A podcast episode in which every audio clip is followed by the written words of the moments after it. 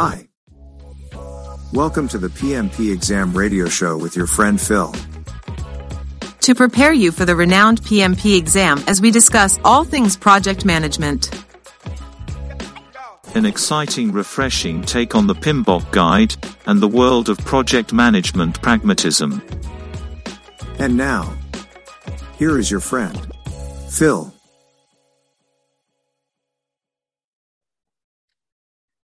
All right, my friends, it's the chill out, and we've got a special guest. We've got Jonathan, who was on the journey with us, and he's now a boss.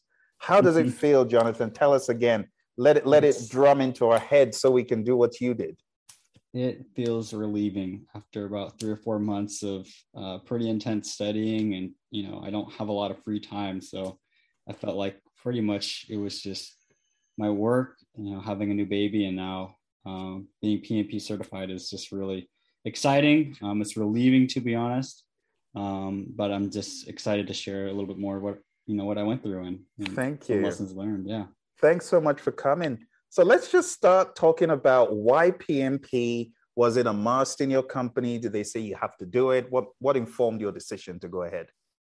I've actually always wanted to get my PMP uh, just for my own personal career. Um, and I, I got my CAPM when I was in college. I really like projects. Um, CAPM is certified associate in project management. So it's kind of Uh-huh. intro PMP without um, any education requirements or not uh, without any uh, experience requirements.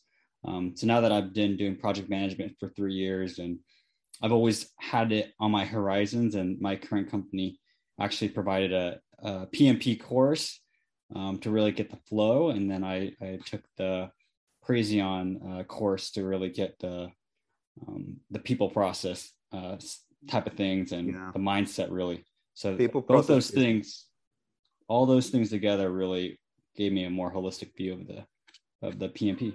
Mhm. Gotcha, gotcha. So tell us the CAPM, how did that give you some leverage? Did it give you some leverage? Um, it, ca- it just got me familiar with the wording. I took it in 2018, so it's about four years old. Um, so I was really able to understand the ITTOs.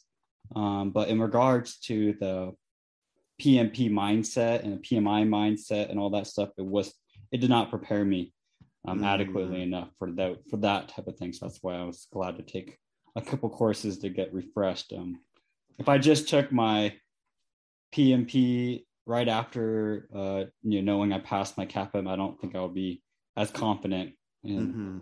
in addressing a lot of uh, situational questions on the exam. Mm, mm. It's really good to talk to someone who's done the CAPM because I don't get a whole lot of folks who do the CAPM and have the courage to muscle up and do PMP. So tell us the world of CAPM with all the ITTOs that you need to know versus PMP world. What would you say to someone who is a CAPM and wants to go for PMP? Any advice about how you would tackle the ITTOs or not? Definitely. Um, I took my CAPM on a like an online type course with no uh, interaction really. Um, it was just kind of like watch the course, take notes, and then um, take the exam. And I felt like that was a a pretty reliable way. But PMP is a whole different animal. You can't just watch videos and then expect to know exactly what to do. I having an uh, it wasn't in person, but it was online format, like via Zoom type of thing, and um, that was through my company. And so we really went in deep on a lot of the process and a lot of uh, you know the knowledge and stuff like that, and being able to understand the flow. And then I went and uh, needed more agile, needed to Mm. beef up my agile. I didn't have there wasn't much agile to be honest on CAPM four years ago. There was there was a couple agile, you know, maybe 10, 20 percent. Um, but the PMP really emphasizes at least hybrid, so you have to know both. Um, And I feel Mm. like I wouldn't feel as confident um, taking a PMP uh, exam if I just took the um, CAPM and and used that knowledge because I feel like I would question a lot of my answers with agile type verbiage. Um, and a lot of the answers are very similar to each other, and you just kind of know Mm. um, what is in and what is out type of thing on the verbiage. Hmm. So I definitely would say it was very helpful to to have a more rounded um, approach to that for sure. Gotcha. So, how much is too much, Jonathan? Because a lot of folks, they still try to cram and memorize all the ITTOs. What would you say to people who are obsessing over formulas and ITTOs? How much is too much, and where's the balance? Where's the sweet spot? Uh, if you're obsessing over them, it's probably you're taking too much time, to be honest. Um, for my CAPM, I definitely obsessed over all that stuff, and I did the you know the cheat sheet, and I like scribbled a bunch of crap down to make sure I knew remembered everything. But the PMP exam is nothing like that. You don't need to know all the form. I mean, you should know what the formulas mean, definitional, and you know what's above, what's below, all that stuff. But if they're going to ask you like you know total up all these things and make an estimated budget and they're not going to do any of that mm. um, so i would say understand the general flow um, definitely know what comes before what comes after if someone can say you know is this before or after this thing okay. definitely uh, work on those things um, and i did i definitely uh, i felt like i hit it over holistically a lot i never just like focus in on one thing okay. and um, try to memorize it, I was just like, okay, you always, you know, estimate and then you analyze and then you, you know what I mean? Like the general uh, flow of how data, you know, data becomes information, becomes, you know, you like, you, and then it becomes reports, right? And so mm-hmm. there's like definitely a flow. I mean, you mm-hmm. have to know what that flow is, but if you're, if you're trying to um, get really in the in the weeds and in the details of definitional, I think you're kind of going down a dark alley, and it's not really going to there's not a lot of value. It's not going to end well. not a lot of value. You're you're you're focusing on maybe a one percent, mm. And it's you can be really. I mean, you know in the 80-20 rule, right? Mm. And you can really focus on the meat of the PMP, which is a lot of um, mindset stuff, and it will definitely address most of those questions for sure. Mm. So, you know, Jonathan, when we did our immersion, we talked about the ma- mantra, the mindset mantras, and I went through yes. all 36 of them. Was that of any help? Definitely, definitely a very big help. And I and um, you know, I, when I was first looking into um, doing the PMP, I didn't think that was going to be very big, to be honest. Mm. Um, but once I I saw a bunch of situational questions, and I'm like, how do I, you know, what do you base it off of, right? Do you base off personal experience? Do you base it off of PMI? And but if you don't know what PMI's kind of pillars are, or just general you know, like you never really ask your manager. That's mm. just a, a jet or general. You should be able to. The buck stops with you, right? You stop. You just stop passing the buck with you, and stuff like that. Like some some situations in your your the company you work for, maybe that is an appropriate response. But going over the mindset and the mantras, and especially agile and like you know customer over mm. a customer collaboration, right? It's like very important. So um, definitely go over those things and um, not really memorize, to be honest. I wouldn't memorize, but I would mm. just, whenever Phil says it in the podcast, repeat it out loud type of thing. That's what I did. Um, and it was definitely really helpful to be like, oh yeah, this is, this is not falling in that. Mm. That's that's really great stuff to know, and I want to encourage our friends to keep the chats going. Don't be all quiet. Uh, they got some congrats in the chat, uh, Jonathan. If you're taking a look, good, good, good. And um, I also want to ask some standard, you know, questions that people normally have at the end of this exam. People normally want to know, okay, was agile difficult? Yes, it was prominent, but was it difficult in your opinion? If you can take the practice exam uh, that Phil has, that's probably the most difficult. it's more difficult than the PMP in, in terms of agile, at least. Um, I felt like it wasn't very difficult. You just have to be familiar. Mm-hmm. Um, and a mm-hmm. lot of um, PMs that I talk with um, that took just my company provided course, they just were not familiar with the agile terms and how that flows. And um, it didn't. It seemed very uh, surface level, but if you don't know, you don't know. And it, You're it right. Really yeah.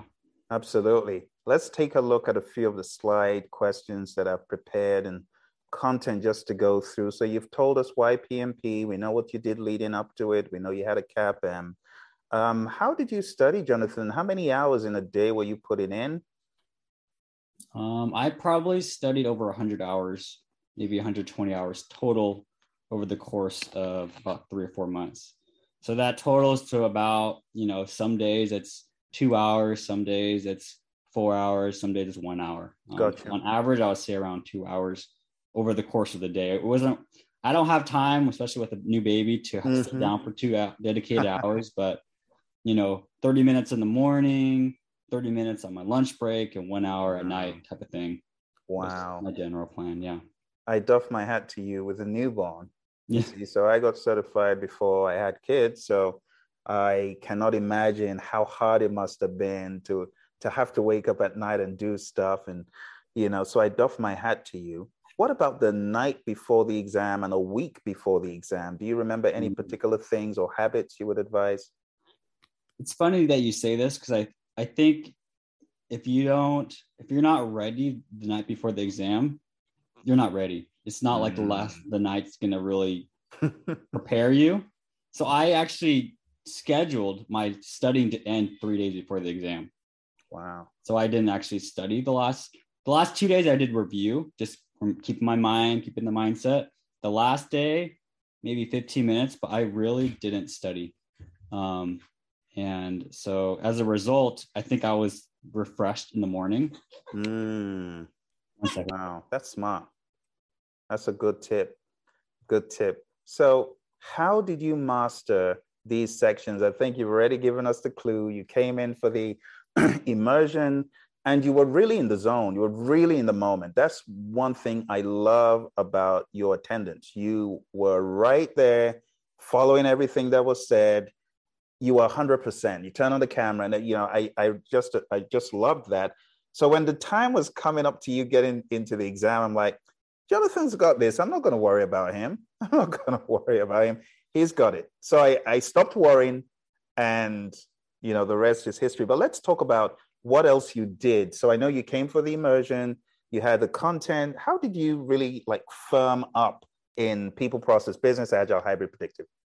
That's a great question. Um, I think every day you have to do something for PMP. Mm. um, you can't really have a day where you don't study even if it's just listening to a video even if it's just um, you know doing a practice exam i remember in one of your videos i don't know which one it was but it was talking about like basically like a meal right you do something for breakfast you do something for lunch you do something for dinner so i followed that you know every morning i did a, a little practice exam i had a like a pmp uh, question of the day app I Mm. would just go through and it was super, it was five minutes, right? And you'd read through why and what you got wrong and all that. And then at lunchtime, I'd listen to one of your podcasts and just have some time Mm. going to walk with my baby and just listen and maybe watch a video here or there. Um, and then at dinner, I had actually an exam booklet and I just would, I read through 500 pages of that booklet, underlined all the stuff. And I think just, you know, like every day, it's like, you know, when I, and I don't have a lot of time, I feel like it was just the only thing I did. Wow. I, I cut all social media, I cut all TV, I cut all video games, I cut everything. I said, I'm not going to do it until I pass. So even if I take it, I don't pass, then, you know, so I had, I was really motivated, especially after three months of like nothing, um, no Wow. entertainment. Um, you know, I just, it was just straight PMP. wow. And my wife would be like, "Yeah, I, I got a couple of that conflict resolution stuff." and I would go through, you know, like what did I learn that could be applied to real life and stuff like that. Wow. It really connects it, right? I love it.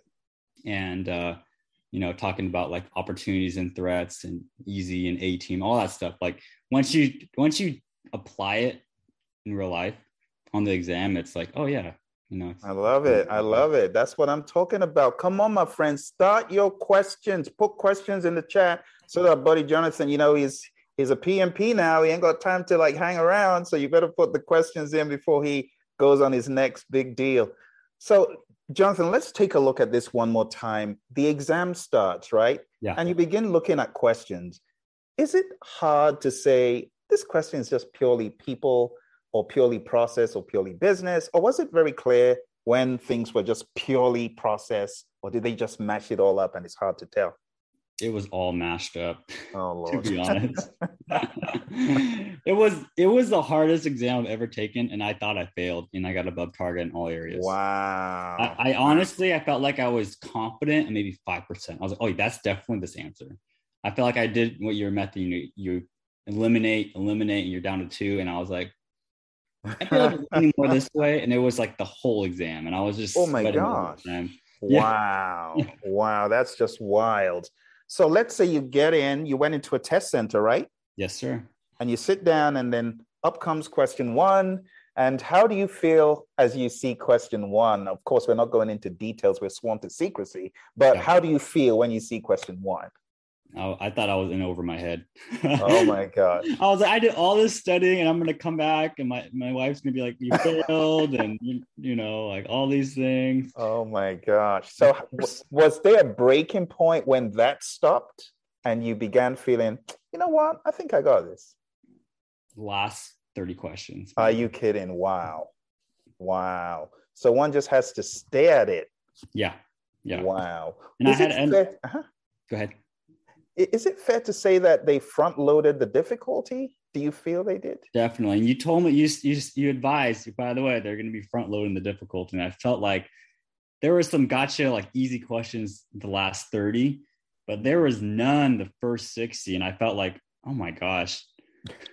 it felt it felt like a weight on my uh, confidence for sure. You know, I Oh, was going in, I was all confident, and then I was like, ah, "Do I know this? I don't know." Wow. Wow. So, how would you advise that someone who feels like you did, how would you advise them to navigate that part of being in the valley of, I don't know where I am? Um, I would say take it slow. Um, I, I I always tell myself the your first answer is probably your best answer. So don't really rely on oh I'm going to go back and I'm going to go back I'm going to go back because you're just not. You know you're going to get to a point where you're when you go back you're going to be more tired than when you first read it. So I I just try to like do one at a time and just take it on one at a time. And I did um, in my company we call it energy management instead of time management. Well, I did write down the time. You know, I should have you know the first sixty by this time. Take a break, and I wrote that down so I have a baseline.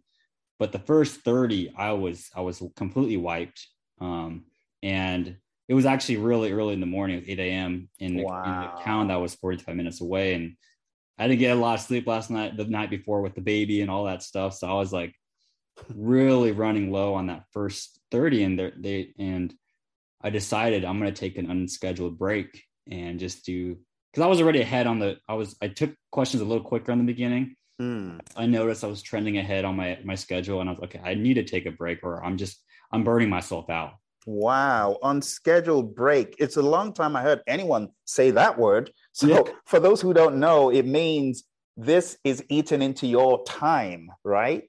It's Mhm. not being given to you like the customary two breaks you get. This is you just saying, I need to tap out. That and that's a boss move. You see what I'm saying? I like it when you got control and dominance over the exam to say, you know what? I stop the time. You don't control me, I control you. Yeah, because I was like, these next 30 questions are probably all wrong if I'm so tired. So I, I brought a lot of snacks. Snacks really get me going. Ah. my wife got you know got me snacks and so i actually got stepped out i you know gave myself 10 minutes and i said i'm going to go to the bathroom get a lot of water get a lot of snacks and just like really just break and then come Mm. back and hit it hard so i you know and then when i came back i felt like okay now i have the energy i did 30 more questions then i took a scheduled break Ah. and then i did the last 60 60 and i actually ended there a little early like 20 minutes early. wow. yeah Wow, that is a brilliant, brilliant lessons learned to take an unscheduled break. And it's a boss move. And it, I think it actually, personally, I think it would calm you down to know yeah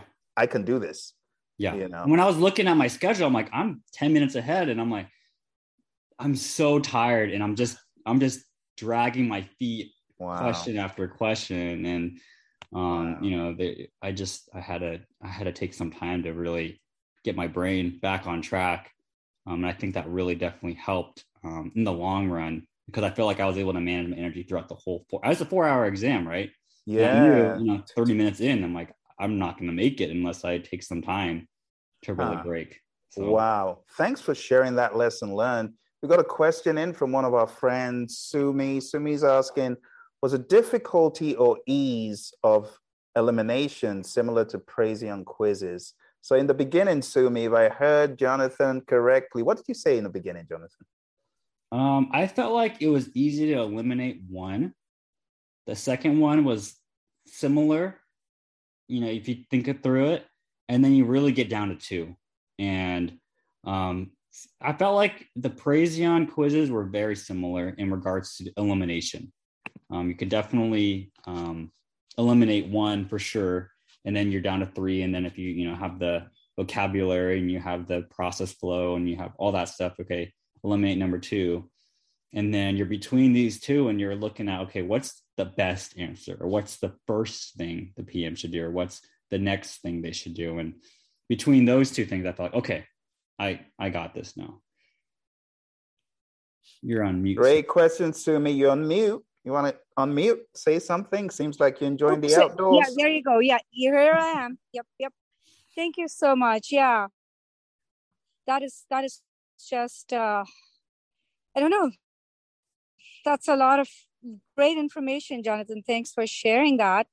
Um, and then you know another quick question is um, you know, of course, Phil has, you know, he, he always says this, he has a ton of material. So if um, for, you know, all of us have only so much time, we are all pressed for time. What would your advice be, Jonathan, to kind of hit on the top, say, top five things from the Praizion curriculum mm. uh, on a daily basis? Say, if I gave myself 60 days. 60 yeah. Yeah. I don't know if it's that's a fair question but um, um yeah that's a that's a really good question. I would say uh if you don't know anything mm-hmm. um i didn't i go through phil's course the the full course because i already took another course. Um mm-hmm. but i went through all of his like youtube and and videos like that as spotify playlist. And i would say you know if you don't know anything definitely go through the whole thing um, but if you already have a good baseline knowledge, then just look up the stuff that you really feel like you're lacking in. You know, I, I didn't feel confident in the procurement section. So I looked and he has a six minute video on procurement. So I, I followed up on that. And then um, I didn't feel really confident in agile because my, my, my course didn't, you know, or the book that I was doing didn't really go through agile. So I, I watched every agile or mm-hmm. every podcast on agile because that's what I, I needed help on. Um, and then I also didn't wasn't really confident in the man, mindset because a lot of the the study book was mostly process based. So then I went through the mindset. But so you know, it depends on if you're starting from ground zero. Then definitely, if he has, you know, he has a whole course. I, I started watching it. I'm like, okay, I know this stuff already. I don't need to, yeah, you know, be, I don't need to waste my time and go doing all the whole thing again. But if you haven't done that, definitely watch everything. Mm-hmm. And then from there, um, focus in and, and take a lot of notes, you know, or, or write or write it down. Like what, you know, if, if, someone says, okay, stakeholder, like what's in that chapter? If you don't feel confident in anything talking to the customer, you know, any of that stuff, then maybe that's what you focus on. But if you, you say someone says cost, you know, oh, I know EV, I know SPI, I know ICP, okay, maybe you don't need to focus on that. Mm. Um, right. So I would say definitely, you know, just go, you know, chapter by chapter and be like, you know, what am I lacking? What do I not feel confident in? And um, a lot of Phil's um, stuff is really focusing on that mindset and it builds that confidence. Okay, I know, you know, A and Z and, you know, I, I know all these steps. And then Phil really shows, okay, this is the story of all that and the flow. And then you're, okay, now I can fill in those gaps where I felt like on my book, it wasn't as clear or, you know, in whatever. Um, definitely. Absolutely. So, Thank you. And we yeah. had this one. Jonathan also had the immersion book. If he wanted to refer to anything, he had that in his back pocket. And then, like he's saying, he had the 35 tasks videos in the learning yeah. system yeah. if he wanted to go through them. And I might add, Jonathan sucked that mock exam in the jaw twice. So yeah, definitely taking the mock exam. Mm-hmm. Okay. Yeah, taking that 180 question mock exam and I'm, i mean he he got a very very high score you know in the 90s so a lot of people they tap out on the mock exam said oh well i passed it so that no you got to take it until you're getting in the 90s that's my recommendation. So when i saw that i, I said i can have a good night's sleep. Jonathan's gonna he's gonna do it. And he did so. And i went through every question i went wrong and i wrote mm-hmm. down why i got it wrong wow. the first time. And i just wow. you know when you go through the second time it it it's definitely easier because it's the same questions, but still hard mindset again. You, you know, I still miss questions because you, you, have to go through, you have to remember, and you you know, it just it solidifies and when you see that high score, you're like, okay, you know, I feel confident going into my PMP. Um, so definitely, yeah. Exactly. Good stuff, Jonathan. Thank you, Sumi, for the question. We got Thank another you. question from our friend Cece, and that question is: Were there any topics that were new uh, that you didn't study for? Did you Mm. feel that there were any like, wow, where's this from? Never heard this one before. Like, I mean, totally weird or outlandish topic. Did you get anything like that? Without going into the Um, spe- specifics, just Yeah, what- that's a good. I'm I'm really thinking because I'm trying.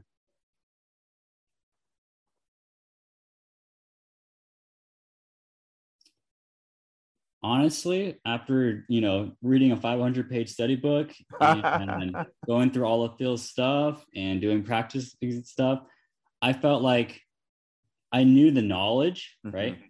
But applying it in the Mhm. questions, those were really threw me off. Um, and they were, I don't know, it felt like they were throwing a lot of curveballs or just a lot of like tweaks in there. And so I Mhm. felt like, you know, if, if you know, if you do your due diligence, if you go through and you go through each chapter and you go through each one of Phil's videos and you take notes and, you know, like I felt like the knowledge was the easiest part. If, they, if someone asked me a definitional question, I got that but it Mm, wasn't definitional questions. And so that's where the mindset and the PMI mindset really comes in. And I felt like if I were to do it again, I would probably focus more on that. But I like right before the exam, I was really focusing on that and it definitely showed. So Gotcha. Good. All right, Cece, thanks for that question. Come on now, keep the questions coming. Stop being all shy and cute. Put those questions in the chat. You know, all those things you're like, oh, I wonder if ask a PMP boss who's going to help you. So, Jonathan, let's uh, fast forward in the journey. So, you come back in reinvigorated. You go into round two after you're now uh, given break by the PMI, and this is your next uh, what question 61 to 120. So, Mhm. how does it feel in in that one? um, I felt a lot better, you know, had some more food and and and fueled up and I did a lot of stretching and like you know power Mm. posing confidence and nice. Question 61, you Arms akimbo, back down out, again. PMI is like, bam. And you're like, oh my God.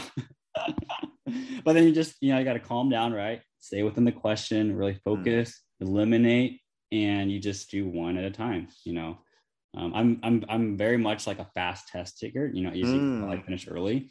So Mhm. slowing myself down, you know, I try to only read the question once or twice, maybe three times max. Because once you're doing it too many times, you're just you're spinning your wheels. So I really like I slowed myself down. I was like, I'm gonna read this question like once, Mhm. maybe twice if I need to. Read Mm. each answer, you know. And so I would definitely um, say the second half was the uh, that first half was the hardest. Second half was next hardest, and then the Mm. last half was definitely the easiest. Okay. Um, but you know, I feel like you're kind of getting warmed up. You kind of remembering all these things, and um, it, it definitely was a lot easier than the first half for sure. Gotcha. So someone says formulas. I am going to cram every formula on page 267 under earned value. What would you say to those? Don't do it. I had one EV question, and it was Wow. super easy.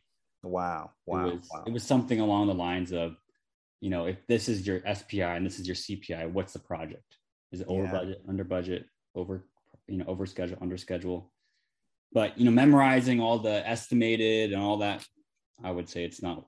And even if you get that question wrong, it's only one question, right? Mm, In comparison to so many questions that are very much more broader knowledge base. right. Um, right. mhm. yeah. What would you say to people who um, have this book or may not have this book and uh, are contemplating whether to read it? Is it a good idea to read it? Um, I that's a hard question for me to answer because I never actually read the Agile Practice Guide.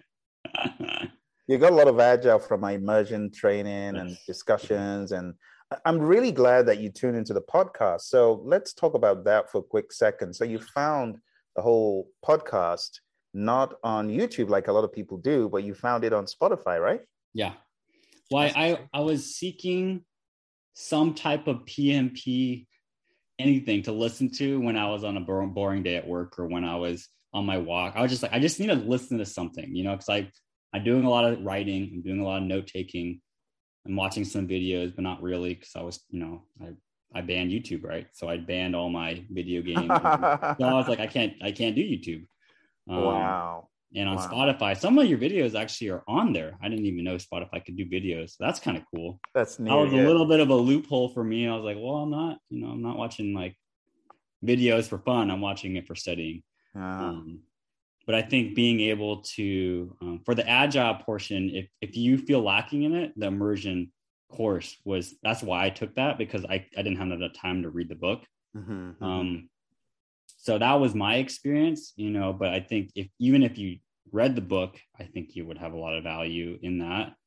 Um, but you know, there's not a lot of definitional questions on the PMP. wow, that's good to of- know.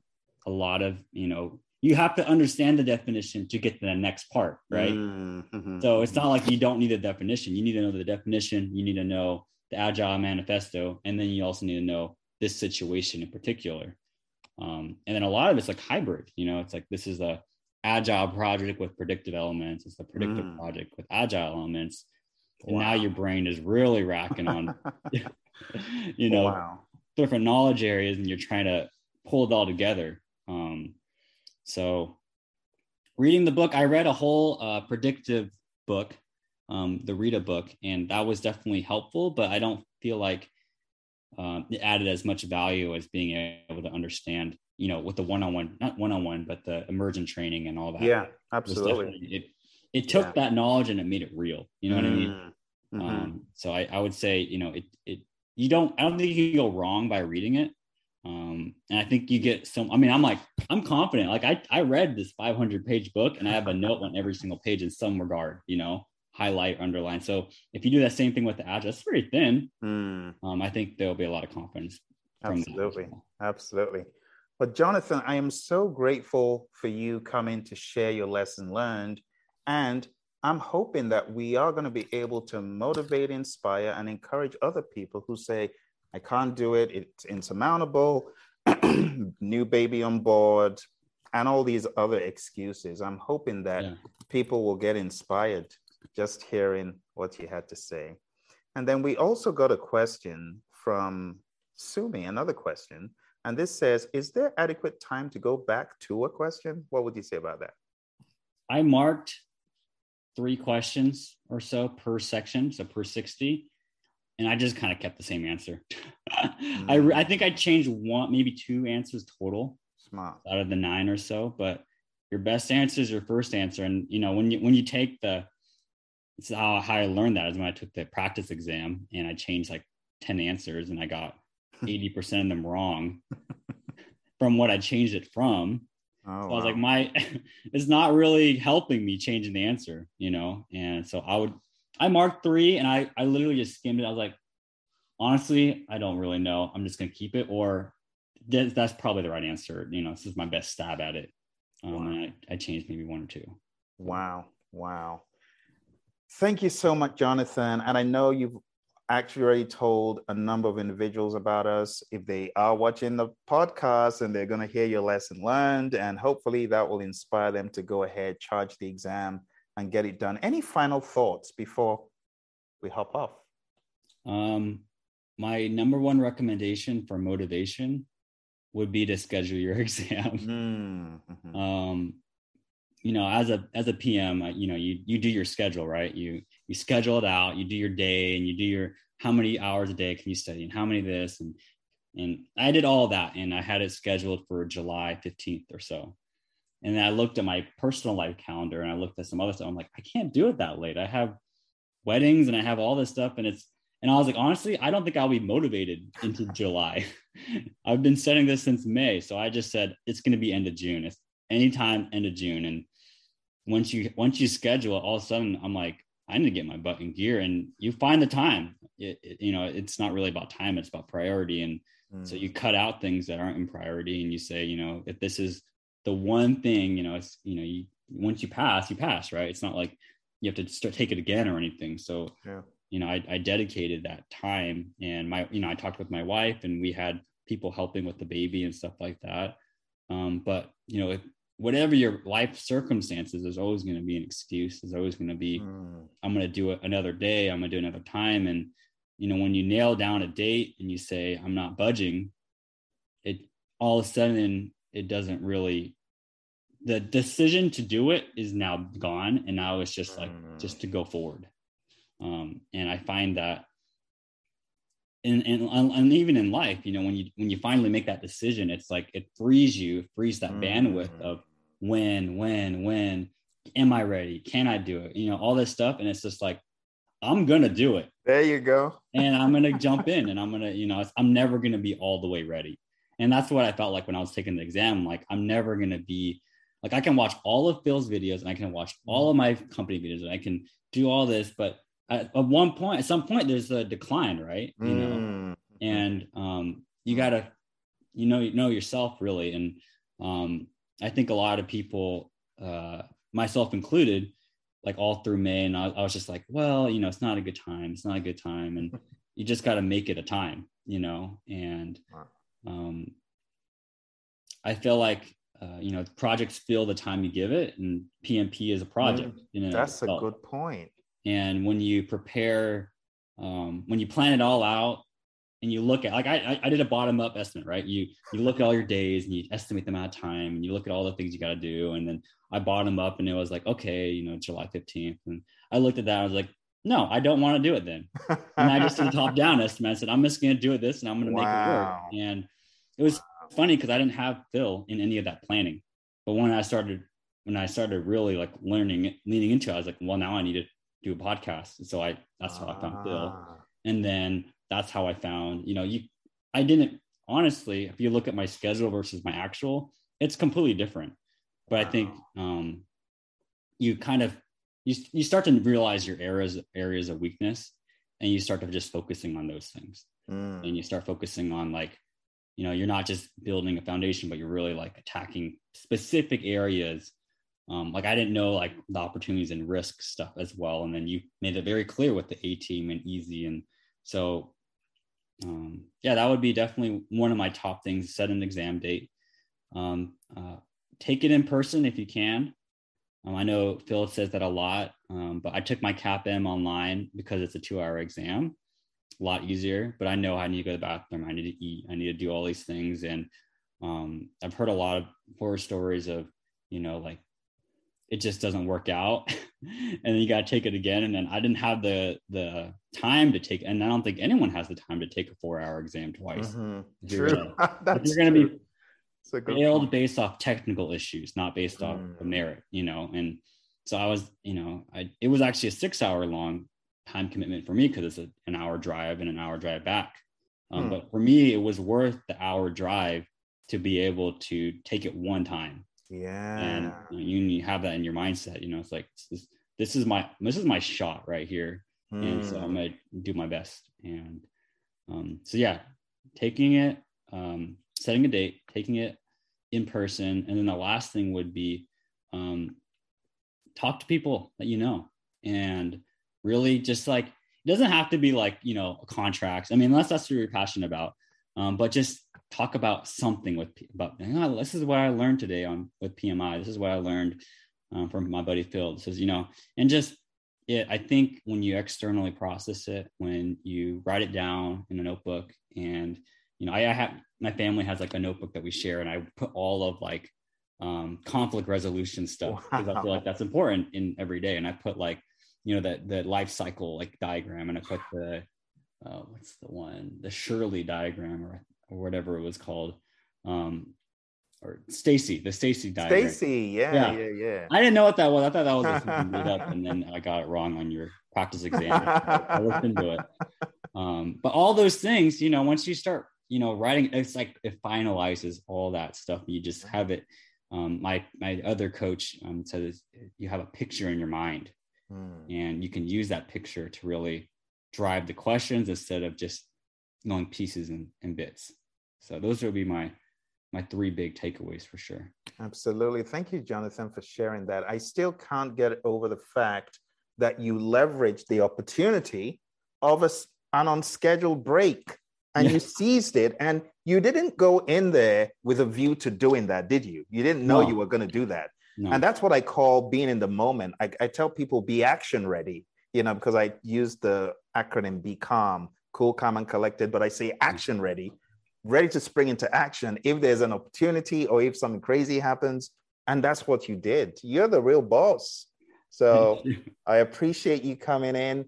Those of our friends listening on the PMP exam radio show, Jonathan is one of ours who found this curriculum by being on the radio show. So I hope this has encouraged you. Just some really profound lessons. I love the stuff about putting in a notebook, making it real, having a picture. You dropped so many bombs, gold nuggets that I'm hoping people will go back and harvest the treasure trove you dropped. Thank you, Jonathan. Thank you, Phil. Appreciate it. Yes.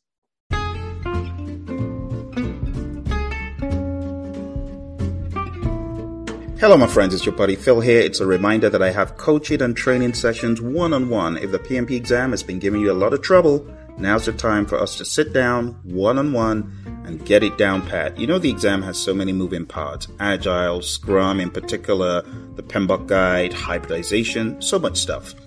A lot of times people just need one or two sessions to get their head straight. Some people need more than one session, but for the most part, I've found one session to be so freeing and liberating for students. If that sounds like something you want to take advantage of, go on down to pmanonymous.com. That's pmanonymous.com.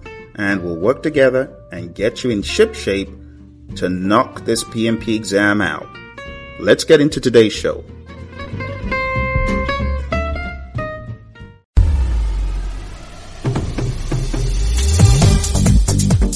Welcome to the Project Management Audio Digest, a series of project management audio teachings and instruction by project management author, trainer, and coach Phil C. Akinwale.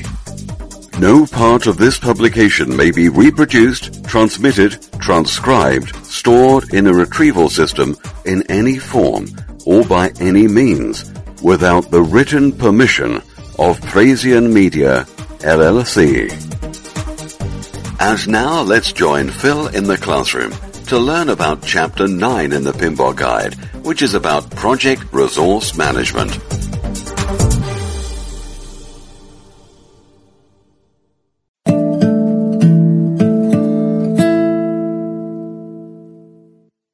The process estimate activity resources and its importance can be underscored by reading up about the historic expedition to the South Pole by Roald Amundsen.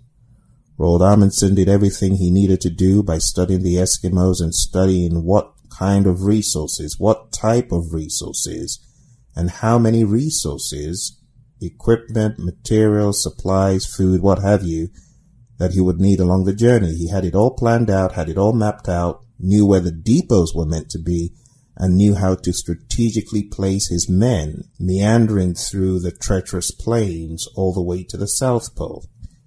Now, in contrast, Robert Falcon Scott, the British naval officer, didn't do that good a job as planning out his resources, and as the story goes, one team ended up reaching the South Pole before the other, Roald Amundsen's team, and up went the Norwegian flag, and they successfully began their return journey. And that was that. But on the flip side, Robert Falcon Scott's men died one by one, including him. This boils down to inefficient resource planning. If you read the stories of both, you find out that one had impeccable planning, leveraging historical information and lessons learned. The other took very bad steps. And that led to the demise of the team. And eventually they did get to the South Pole, but their journey back was horrendous and they all died. Lack of food, lack of water, just horrible. Now, when you read that story, how is it that two men with a similar objective, similar goal, Robert Falcon Scott definitely did not have a shortage of resources had he chosen the right resources and the right amount of resources. And certain steps that he took were just flat out bad if you read the story. One of the favorite laws in the book, The 21 Irrefutable Laws of Leadership by John C. Maxwell, my mentor, is the law of navigation. And in the law of navigation, he breaks this story apart and the law states that anyone can steer the ship, but it takes a leader to chart the course. Didn't we talk about management being maintaining systems and processes? But leadership is all about being innovative. Leadership actually charts the course. Managers steer the ship. It's easy once it's started to steer the ship, but to chart the course is a tough job. And charting the course for resources is pretty much what this process is all about. Being able to foresee the difficulties, just like Roald Amundsen did, versus Scott, who did not. Getting suitable machinery, equipment, is what Roald Amundsen did. But on the flip side, Falcon Scott employed ponies and the poor creatures had to be shot before the journey was over. As a result of this, his poor men had to be involved in hauling about food and samples. That should not have been. So bringing it back to modern day project management, it's the job of the project manager to count the cost resource wise to know what the project entails so that, like Falcon Scott and his team, the project manager will not run out of gas. The project manager will not run out of transport resources, food resources, and ultimately the team will be able to get to dry land with the planned resources. So when you think of estimate activity resources, it's estimating the type the quantity and the nature of any of the resources needed on the project, be it human, equipment, material, supplies, or facilities. And the key goal of this is that it enables us identify those characteristics end to end of all of these resources so that we can effectively count the cost, look for cost trade-offs, if those particular resources are not available or cannot be achieved, this is where the PM should look for trade-offs. It is also in this process that we concentrate on the capacity for these resources. We should also think about the number of hours that these resources are needed. In other words, the effort, not the duration, but really the effort. How many hours a day will these resources be working? Now, this is different from how many weeks the endeavor is. For example, if I got a resource to work two hours a day for the next one month, the duration is a month, but the resource effort is the two hours over that period.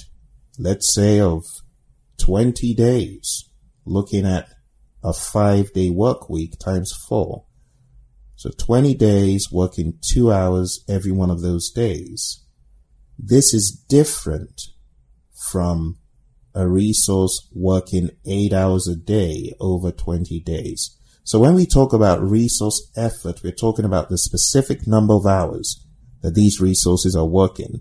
When we talk about duration or activity duration, we're talking about how long that activity spans across. In this example, an activity spanning a month. So these variables are important so that when you take a look at estimate activity duration, you will be able to distinguish between that and this estimate activity resources. Estimate activity resources offers an input to estimate activity durations. The resource requirements become an input to estimate activity durations. So let's talk about this process. How do we roll with the process? How do we get stuff done? Well, it starts off by having a plan, the resource management plan. And part of the resource management plan is the how behind our identification of the resources and the ultimate estimate of how many and how much resources we need. It basically gives us a roadmap for how to carry out this process, estimate activity resources. Now, bear in mind there's a tight connection between estimate activity resources and estimate cost for obvious reasons. Resources cost money if you have a team of people that do not have the skill set that you need for a particular piece of the work, that is going to cost additional money. And this is where trade-offs need to be met about who you hire, because who you hire could determine how many effort hours you'll need from that resource. For example, highly skilled resource may take two hours to do a job. A less skilled resource may take 10 hours to do the job. So here we need to consider trade-offs as well. And that's why in addition to the resource management plan, we could also have the scope baseline as one of those sub-inputs to this process. The scope baseline contains the project and product scope, which gives an idea of what exactly these resources will need to do on the project. The scope drives the need. Bear that in mind. Next input is project documents. And part of the project document here are activity attributes and the activity list. Remember we talked about these before. So activity attributes further describe the activity in question. Why do we need activities? Because the resources will be assigned when acquired to an activity, right? For that reason, the activity list is also relevant. We should also factor in any assumptions and constraints that are specific to resources such as cost estimates and productivity factors.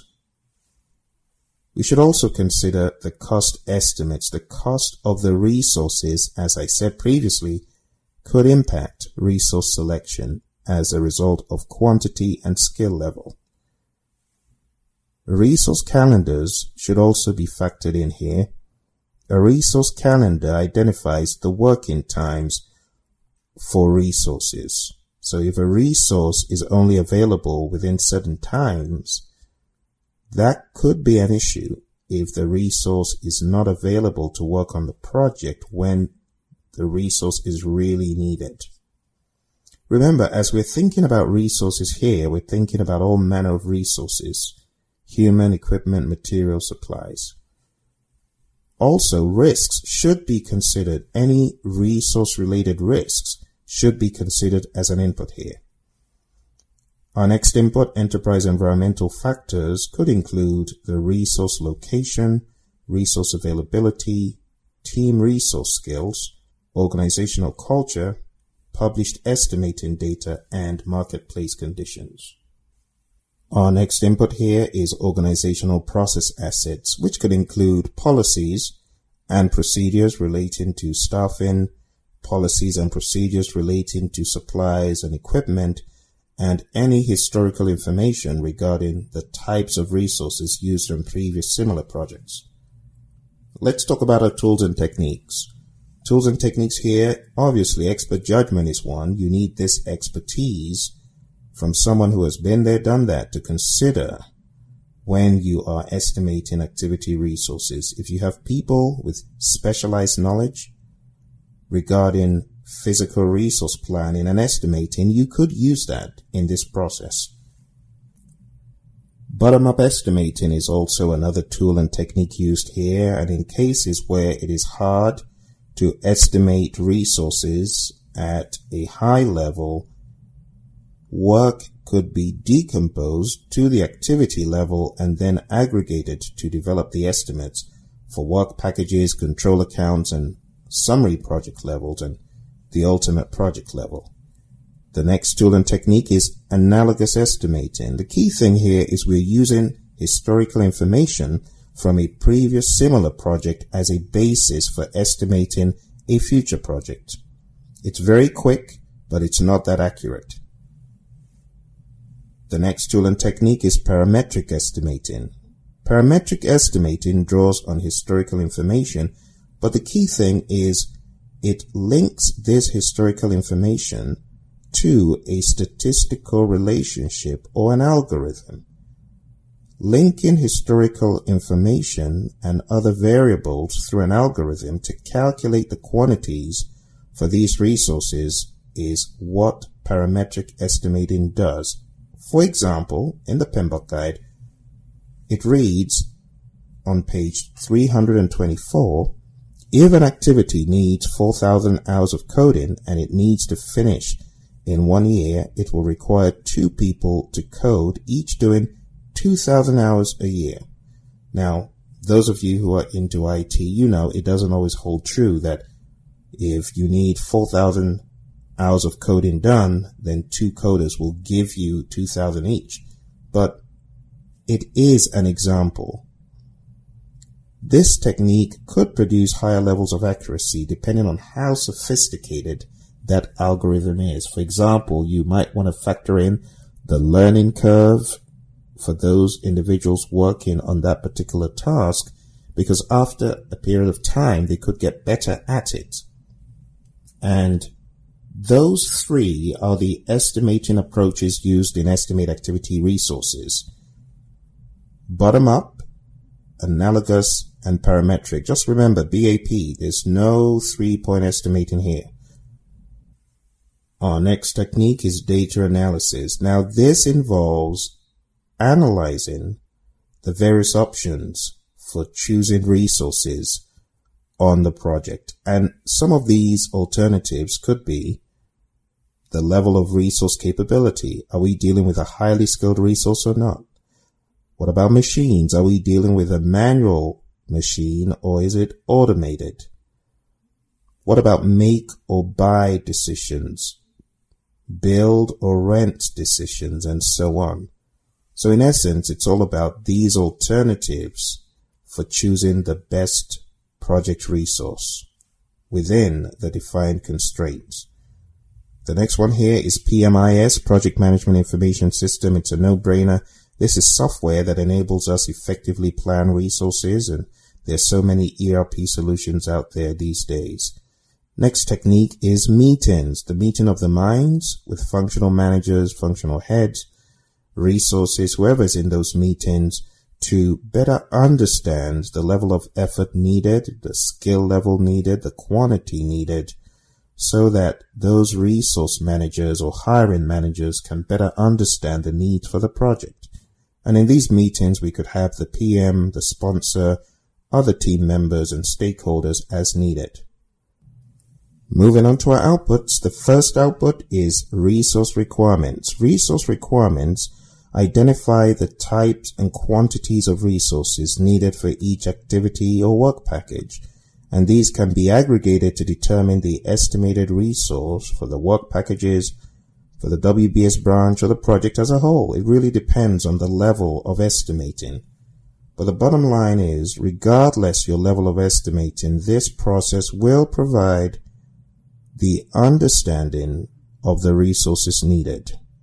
This, of course, has incorporated any assumptions that were made at the very beginning. And that's why, that's why your assumption log should be an input to this process to really take into account those assumptions and constraints. As these resource requirements are derived, the next step should be to think about providing documentation surrounding these resource requirements or these estimates.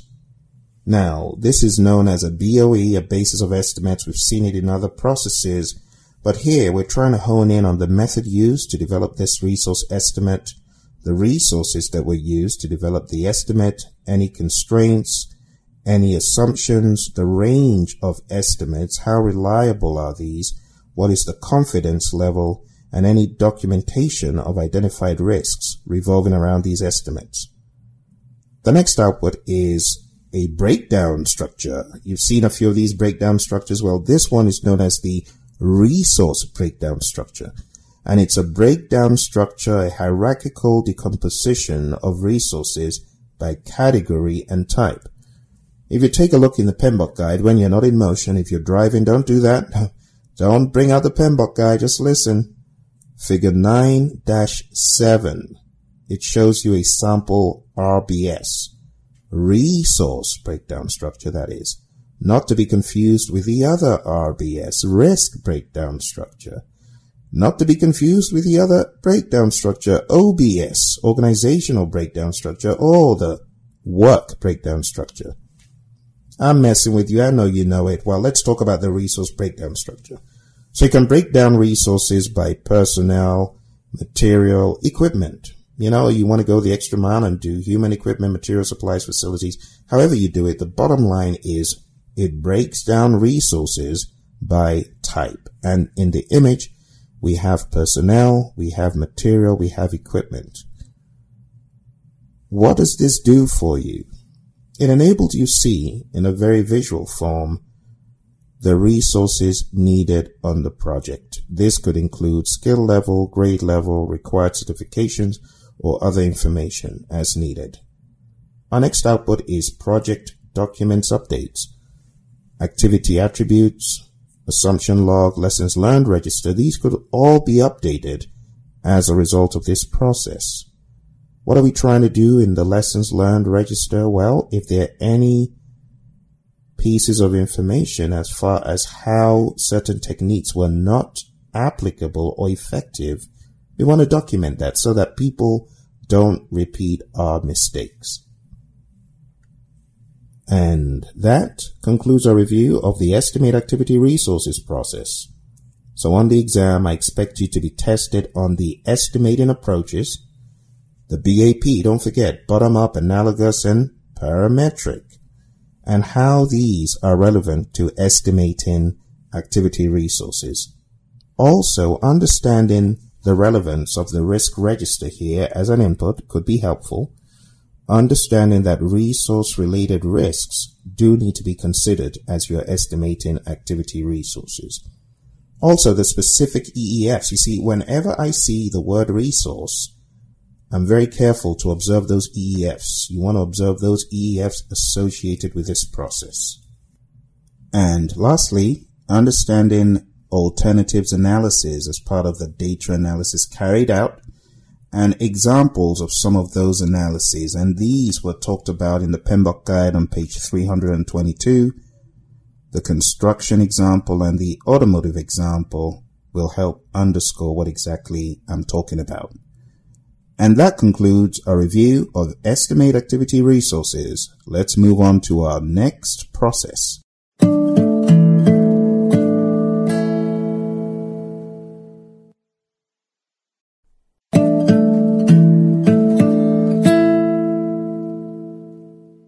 Control resources. When we talk about controlling resources, let's think about the type of resources that we're actually controlling. This is exclusive to the material resources, the equipment resources, the supplies, the facilities. In summary, control resources is all about those physical resources. In this process, we seek to control those resources to ensure that they get to the people who need them at the right time and that they are indeed used the right way. Think about it. If there was an abundance of resources, just like air or water, for the most part, do you think people would control the resources to the degree that the PMI is suggesting? Probably not. They might be a bit more careful with the resources, but we need to control resources because we don't have resources to waste. Resources cost money, material, supplies, facilities. Deepak says, when resources become skimpy, and I'm talking about Deepak Chopra, you know him, he said, when resources become skimpy, Human beings don't suddenly cooperate to conserve what's left. They fight to the last scrap for possession of a diminishing resource. Don't we see that in project management? In organizations, there has been lots of big old powwows, lots of fights, almost because of those resources. Everyone wants the resources that are available for their project. And there are not enough resources to go around in many an organization. In some organizations, it's wait for your turn and then you get these physical resources. And that's why in the world of project management, we have to be intentional about our planning when we would need these resources and how many these resources will actually need to be. After you've got that great plan into action through the estimate activity resources process, this is the big follow up, folks. This is the big execution because you estimated the activity resources. Then management gave you the go ahead and the money and you acquired the resources. The next question is how well are we spending the resources? So control resources is where we ensure that those physical resources are available as we promised and also making sure that these resources are utilized as we intended. You want to make sure people aren't diverting those resources to other projects or, heaven help us, outside the firm. Haven't you heard of instances where people are carting away company resources to use for their private use? This is where the project manager needs to put a stop to any such thing.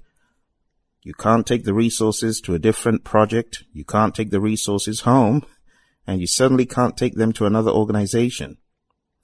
The key benefit of controlling resources is to ensure that people get the resources they need at the right time, in the right place, and that resources, if they are not being used, are not hoarded. In other words, the project manager should ensure that those resources are released back into the organization if they are no longer needed. Also, at the end of the project, when all is said and done and you no longer need resources, there is a method to releasing those resources. And I'm talking again about physical. This is all about the physical resources. So let's take a look at this process. Control resources is not a one-time thing. It has to be done in every phase and throughout the project because the moment you stop doing it, things could fall through the cracks. So again, we are considering equipment, materials, facilities, infrastructure. Definitely not the humans. PMI tells us we should not control humans. That's what this implies. You can see that the humans have been excluded for a reason. Okay, so we want to keep doing this all throughout the project to make sure that those resources are available when they should be available. And we also should be involved in updating resource allocation. This information, this information about resource usage could be extremely helpful in future projects.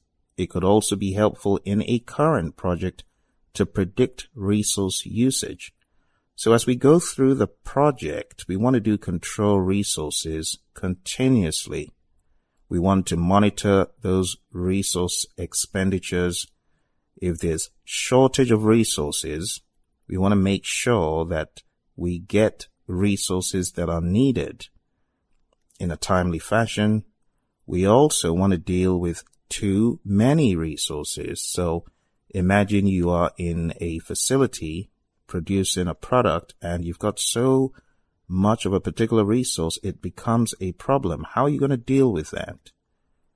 We also need to make sure that resources are released at the right time. We need to inform our stakeholders if there are resource issues that will affect them. we also want to influence those factors that can create resource utilization change. Also, we want to manage any changes regarding resources when they occur, if they occur. Let's talk about the inputs to this process. The first one is obviously a plan for governing this process. The project management plan contains the resource management plan, and the resource management plan contains guidelines about how to run this process, control resources. The next input is project documents. So think about it as resource issues crop up, they need to be logged in the issue log. So the issue log will be a relevant input to this process. As the project proceeds, you may observe lessons learned regarding physical resource control. That needs to be an input here so that as you get new knowledge, that knowledge is made available and used all throughout the project and in the organization. As part of project documents, we have physical resource assignments. What happens when you acquire resources? You assign them, right? So understanding the assignment of those resources gives us the background of resource utilization that is expected. And when we are measuring resource usage, we want to take a look at that physical resource assignment to know what we intended its use to look like. Project schedule, also here in project documents, gives us an idea of when the resources are needed. The resource breakdown structure is also a sub input here. It provides reference documentation in the event of resource issues or replacements. Resource requirements is an output of estimate activity resources, and we see it here as a sub-input because it enables us identify the needed material, equipment, supplies, facilities, and what have you on the project. And lastly, under project documents, we have the risk register because the risk register helps us identify these resource related risks that can impact our project. The next input is work performance data. As usual, we are in the monitoring and controlling process group. So what do you expect? You expect to see a boatload of processes with WPD as inputs outside of integration, of course. So this is no exception. The work performance data here could be project status regarding the number and the type of resources that have been used. The next input is agreements. If an agreement exists to supply resources in a particular quantity or measure, we need to keep our eye on that agreement. So for any resources that are external to the firm, if there is an agreement in place with a vendor or subcontractor, that agreement needs to be honored. And the way we keep our eye on it is by having this as an input to this process. And the final input here is something we already know. It's organizational process assets. This refers to policies, procedures, guidelines for resource control, also any escalation procedures for resource related issues, and the lessons learned repository from previous similar projects or even current projects if this is being done at the speed of thought, as Bill Gates says, like a digital nervous system, if we are getting lessons learned from all over the firm real time, then we should be able to tap into those lessons learned. So that could be a possible input here. Let's talk about the tools and techniques. The first tool and technique here is called data analysis and data analysis here refers to reserve analysis looking for alternatives to correct any resource related variances to remedy whatever problem we are facing. We also have cost benefit analysis in which we look for cost benefit trade-offs when we are considering corrective action for these resources, the physical resources.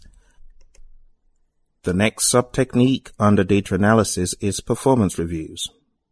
Performance reviews enable us to take a look at our resource performance over time and understand what the issues are, checking for variances, looking for resource utilization versus the planned resource utilization. The next one here under data analysis is trend analysis. And this refers to looking at our variances over a period of time to see if things are getting better or worse. The next tool and technique is problem solving. Now problem solving here refers to solving problems related to physical resources. Resource shortage, resources not being available at the right time, be they internal or external resources. Perhaps your vendor has gone bankrupt. Perhaps there's a weather related issue. Perhaps a weather delay has necessitated that you get several more resources on board as it happened to me on a previous project. Due to snow, we needed to dig quicker. We needed more backhoes, more people. These things happen. But when you're thinking of solving problems, the PMI give you some guidelines to follow and think about idea because the mnemonic spells ideas. See? I-D-I-A-S-C. Ideas. See? So it's I, identify the problem. D, define the problem. I, investigate the problem, collect data. A, analyze the problem, find the root cause of the problem. S, solve the problem by choosing a suitable solution. And C, check the solution. Ideas. See, just keep that in mind if you are trying to remember that with a mnemonic. So after we've solved problems, what next? In order to do that, we need to get people on the team on the same page. And the way we do this is by our next technique known as interpersonal and team skills. Interpersonal and team skills, we often refer to that as soft skills, but here they're two big ones, negotiation and influencing. The ability to negotiate with functional heads or external bodies for these changes in resources, the physical resources. Also, influencing could help the project manager solve problems. The more influence the project manager has, the better, because the problems are likely to be solved in a more timely fashion. The final tool and technique here is one we have heard many a time, PMIS, Project Management Information System. The Project Management Information System is A, EEF, Enterprise Environmental Factor, or B, organizational process asset. What do you think? If you chose A, you are correct. The project management information system is considered to be an EEF. Now here we're talking about systems that can be used not just to store information, but to store resource related information about resource utilization. Let's talk about our outputs from here.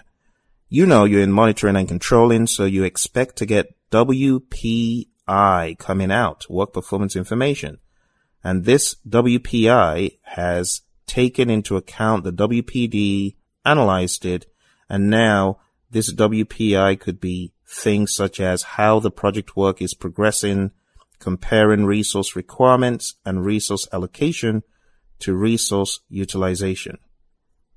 The next output is change requests. Of course, you're bound to have change requests as usual if you're working in a controlling process. So that could be a possible output. We could also get project management plan updates, the resource management plan, the schedule baseline, the cost baseline for various reasons could be updated here. If you get into a resource crunch, a resource issue, you may need to ask for additional resources, which could lead to additional scope and additional cost the whole idea about getting new resources on board, getting them trained, getting them equipped to do the job, it's additional scope.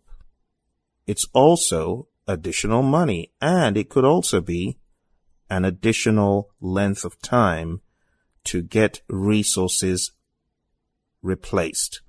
So there are many different permutations and combinations and scenarios. Okay. I've said this quite a few times. Don't get hung up on the sub information. Read it, understand it, and move on, but don't try to cram it. Our next output is project documents updates. So we're talking about things like the assumption log, the issue log, lessons learned register, physical resource assignments, resource breakdown structure, risk register, and of course the PMI always tells you could include but are not limited to. So get ready to face that and more on your exam. And that concludes our review of the ITTOs. So what should you expect on your test is the question I hear you asking. Well, I'll tell you, this is a new process in the sixth edition. It was not there in previous editions. In fact, the idea of controlling resources was so far removed because we knew that we couldn't control humans and there was a gap in the controlling section of, at the time it was called something else, but there was a gap there. And on the exam this time, I would expect you to be tested on the essence of this process the essence of checking the physical and not the human, the essence of problem solving, the essence of negotiating and bartering and a cost benefit analysis and an alternatives analysis because you're trying to solve a problem. So it's the logic and the mindset behind what you're doing. Also, the fact that you are considering these physical resource assignments as an input and you're also considering resource requirements as an input, this is very important and it's pivotal to understanding what exactly you're doing in the control resources process. Because without these things, along with a resource management plan, how on earth would you know what to do? The idea of variance analysis of sorts being carried out is important because without it being explicit, you are comparing what your original resource plans were to the actual, to the actual usage. What were your plans and what is the usage? All that stuff, I expect you to be tested somewhat on the exam about it. And that concludes our review of control resources. If you're studying by process group, it's coming down to the wire. We're making a lot of progress. We haven't got too far to go. If you're studying by knowledge area, we got a little bit to go. But just know where you are in the matrix. See you in the next process.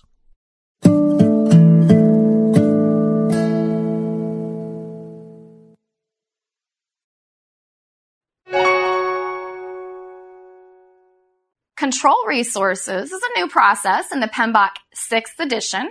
And controlling resources is in the monitoring and controlling process group. And of course, this is typical of all of our controlling processes, except for a few, which is, hey, what does the data say? Let's analyze what's the difference between what is and what is supposed to be. And let's either say we're on track or let's have a change request as an output.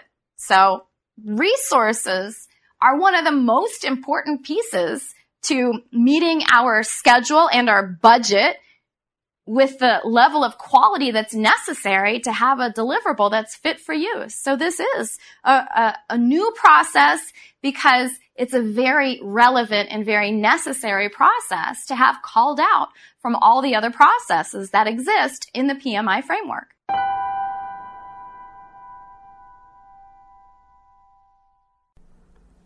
Let's move on to our next process here. It's out of cost management and it's known as estimate cost. In estimate cost, we could put on two different pairs of glasses. The first pair of glasses is at the WBS work package level. We could say, I'm going to estimate this project at the work package level. I'm not going to the task level. Ain't nobody got time for that. We're going straight to the work package level and we're going to add up all those work packages and boom, we're going to end up getting a final total amount. That's one pair of glasses you could put on. But you could put on another pair of glasses and say, we are going all the way down to the task level or the activity level. So estimating costs could be done at the work package level, or it could be done at a more detailed level going into the task level. It's really a thing of choice. In my opinion, the more granular the estimates are, the more accurate your final estimate is likely to be. For example, you've got a bunch of tasks and you are still not satisfied with how you've estimated them. You could break them down even further. You could break them into subtasks or sub activities, if you will, or child tasks, whatever configuration you choose to use. The bottom line is you are coming up with estimates for different pieces of the project. And that's what we do in estimate cost. So which pair of glasses do you wear in your firm? Do you wear the work package lens or do you wear the activity lens? The PMI give us an understanding of this. They say estimate cost is the process of developing an approximation of the cost of resources needed to complete project work. So you're thinking about the human equipment, material supplies, facilities. How much will all these things that we need actually cost for different chunks of the project work? And you can do this using a number of estimating approaches. You can use analogous estimating, parametric estimating, bottom up estimating, or three point estimating. It really depends on the unique nature of your project and preferences of the project manager. But I can tell you this gone are the days of the one point estimate. People are beginning to realize that we need to evolve beyond the hit and miss one point estimate. People are used to ranges these days, and ranges with experts who know what they're talking about is usually the preferred route. So, what do we get from this process estimate cost? Well, we get a cost estimate. A cost estimate is a deliberate, intentional, thought out assessment quantitatively of what the likely cost for the resources being used in a particular activity will be. At a point in time, it might seem as though cost will be a particular amount, but remember, as progressive elaboration takes place, your understanding of cost could also evolve so this should not be a one-time cookie cutter type of thing. Over time, your clarity about cost could become more precise. When we talk about estimating cost, we could also explore options such as should I use resource A or should I use resource B? Hey, resource A is cheaper. Oh, but resource A isn't the same level of quality as resource B. Or you could make trade offs such as should we buy or should we build? Should we lease or should we buy? That kind of mindset. You also get into that as you're estimating cost. Cost estimates, of course, are usually in a unit of currency dollars, yen, pounds, euro, and what have you. When we talk about estimates, though, they could, in some rare instances, be in resource hours. I actually taught a company that specialized in estimating in resource hours and their earned value management, get this, was all done using resource hours. So there's room for those accommodations in the area of estimating cost. Cost estimates need to be reviewed and refined, like I said, throughout the project as more and more detail becomes available, more detailed assumptions and awareness of various constraints, then we could hone in and we could get more clarity as far as the actual costs that these activities are likely to be. The PMI give an example of when you are in initiating and you come up with a rough order of magnitude estimate in the range of minus 25% to 75%. And down the road in the project, as you're beginning to know more about the project, your range of accuracy could change from minus 25 to plus 75 to minus 5 to plus 10. And in some firms, there are guidelines as to when you can make these refinements. But the bottom line is there should be some sort of allowance for these refinements. And the word rebaseline should not be uncommon to you because as the project proceeds, you may just have to rebaseline as you find more information out or as the customer's priorities change in the world of Agile. Let's talk about the inputs to estimate costs. The first one, boom, project management plan. You saw that come in because it has the cost management plan and it also has the quality management plan. When you think about quality, it costs money. Cost of quality, the cost of those quality objectives being met needs to be factored in. We also have the scope baseline. Of course we do because that is pretty much what we're trying to assess. So we've got the big old scope baseline and then we've got under that other little items such as the WBS, the WBS dictionary and the project scope statement. So our scope baseline is definitely one of those sub inputs that makes sense here. If we take a look at the project documents right off the bat, boom, the project schedule, that should hit you hard because the schedule, without that, what are you estimating? You need your schedule and the order of activities to be able to estimate. Without your schedule, how will you estimate? A resource fill is working on five activities. They're all taking place at different times having the schedule to see that these are not all one time things where you could say, oh, all the travel is going to be bunched up as one amount. Seeing that in the schedule, it helps. We could also have here as inputs the risk register and resource requirements. When you understand the requirements for resources, you will know how much those resources will likely cost. Two usual suspects, EEFs and OPAs, market conditions that will influence this process, published commercial information such as published commercial databases about how much certain skills will cost hourly. That stuff could be helpful here. And also exchange rates and inflation could be helpful. Our final input is organizational process assets, and this could refer to standard operating procedures for managing cost, cost estimating templates, and any historical information, and the lessons learned repository from which we can glean lessons to help us in this process.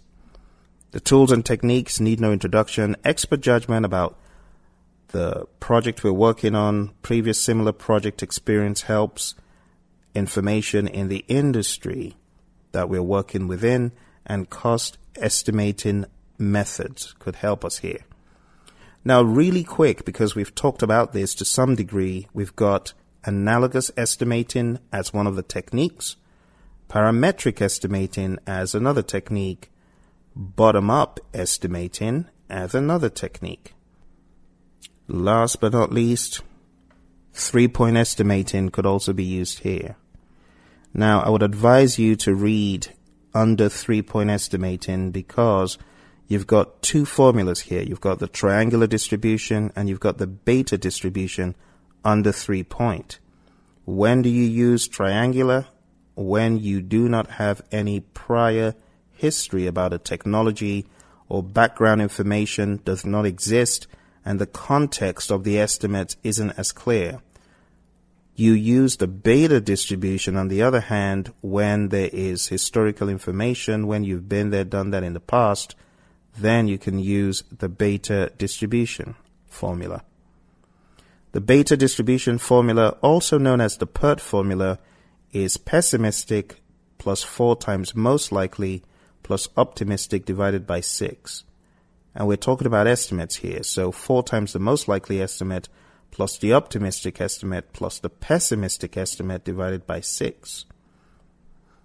Let's move on to our next tool and technique. It's called data analysis. And you are familiar with alternatives analysis. In this case, we're looking at alternatives for executing the project work. Make versus buy, build versus lease. And the main reason why you're doing this is to arrive at a favorable decision that, of course, will put you ahead of the curve when it comes to cost. You don't want to waste money. You want to get the best bang for your buck, right? Still under data analysis, we've got reserve analysis, and this is looking at each task and asking, do we have enough buffer in there? What should our contingency reserve look like for this project or for this particular task? In this case, we're looking at the task level and asking, do we have enough buffers in here? If you're looking at the work package level, obviously it would be at a higher level, but the key word is contingency reserves we need to address those contingency reserves right away before things begin to happen. Still under data analysis, we have COQ, the cost of quality. I would advise that you look at the COQ image because we could break this down in several ways, but the overarching breakdown is the cost of conformance to quality and the cost of non-conformance to quality in the event that things don't go very well, we need to consider those. And that's why we should allocate some good cost resources to quality. The next tool and technique is project management information system, spreadsheet, simulation software, any tools that we use to get a better handle on our cost estimates. The next tool and technique is decision making. We could use voting to vote on these estimates. What does the team think? Do you think we did a great job in estimating this or do you have some other idea? Through voting, we get to learn what the team really thinks about those estimates and it gets them to commit to those estimates. Using voting empowers the team and makes them feel like they own part of the decision. Let's talk about the output of estimate cost. Big output is the cost estimates. When we talk about cost estimates, we're being deliberate, we're being quantitative. Quantitative assessments of the probable cost, says the PMI. So we're given some very specific numbers to say this is what we believe it will cost for this particular task or activity, if you will. The next output is the basis of estimates, BOE. This is supporting documentation for the estimates that you came up with. And some of these supporting documents could be documenting the assumptions and constraints that you used, documenting how the BOE was developed, documenting any identified risks, the range of possible estimates, and how confident you are in those estimates that have been generated. The next output is project documents updates. Project documents that could be updated here include, but are not limited to, I'm sounding like the PMBOK guide. could include, but are not limited to assumption log, lessons learned register, and risk register. And that concludes our review of estimate cost. Now, what do I expect on the exam? I expect you to know the rhythm of estimate cost. Understand what you're really trying to achieve. What you're doing, preferably, is looking at the schedule and breaking down the schedule cost piece by piece for each activity. That is preferred. In cases where that may not be possible, you may be looking at the work package level, which is higher up in your WBS. Okay? I also expect you to be tested on understanding the dynamics of marketplace conditions, exchange rates and inflation as enterprise environmental factors here. Also, the four estimating approaches analogous, parametric, three point, bottom up, and knowing when to use the different three point estimating approaches. You got the triangular. When do you use that? You use that when the work is generally unknown. Then you've got the beta or the PERT. You use that when you've got some background information regarding the project at hand. Under data analysis, alternatives analysis, what you're doing there is important, and reserve analysis, how you would carry that out is also a good one to know. The major outputs of the process, I also expect you to be tested on cost estimates, what is in the estimate, and the PMI tell you this. If you read the PMBOK guide and highlight it and hone in on these nuggets, they are nuggets laced all throughout the PMBOK guide. If you can hone in on those unique aha nuggets, it will really help you. You know, for example, right there in the middle of cost estimate is a line item. This includes, but is not limited to, direct labor, materials, equipment, services, facilities, information technology, and special categories such as cost of financing. Did you know that the cost of financing is one of the things you should be thinking about here? Some people don't. It costs money to finance stuff. And those are things you should be thinking about. Inflation.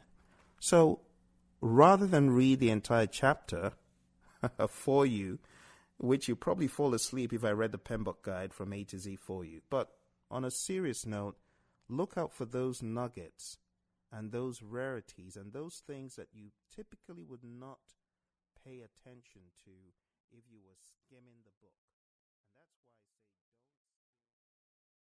book.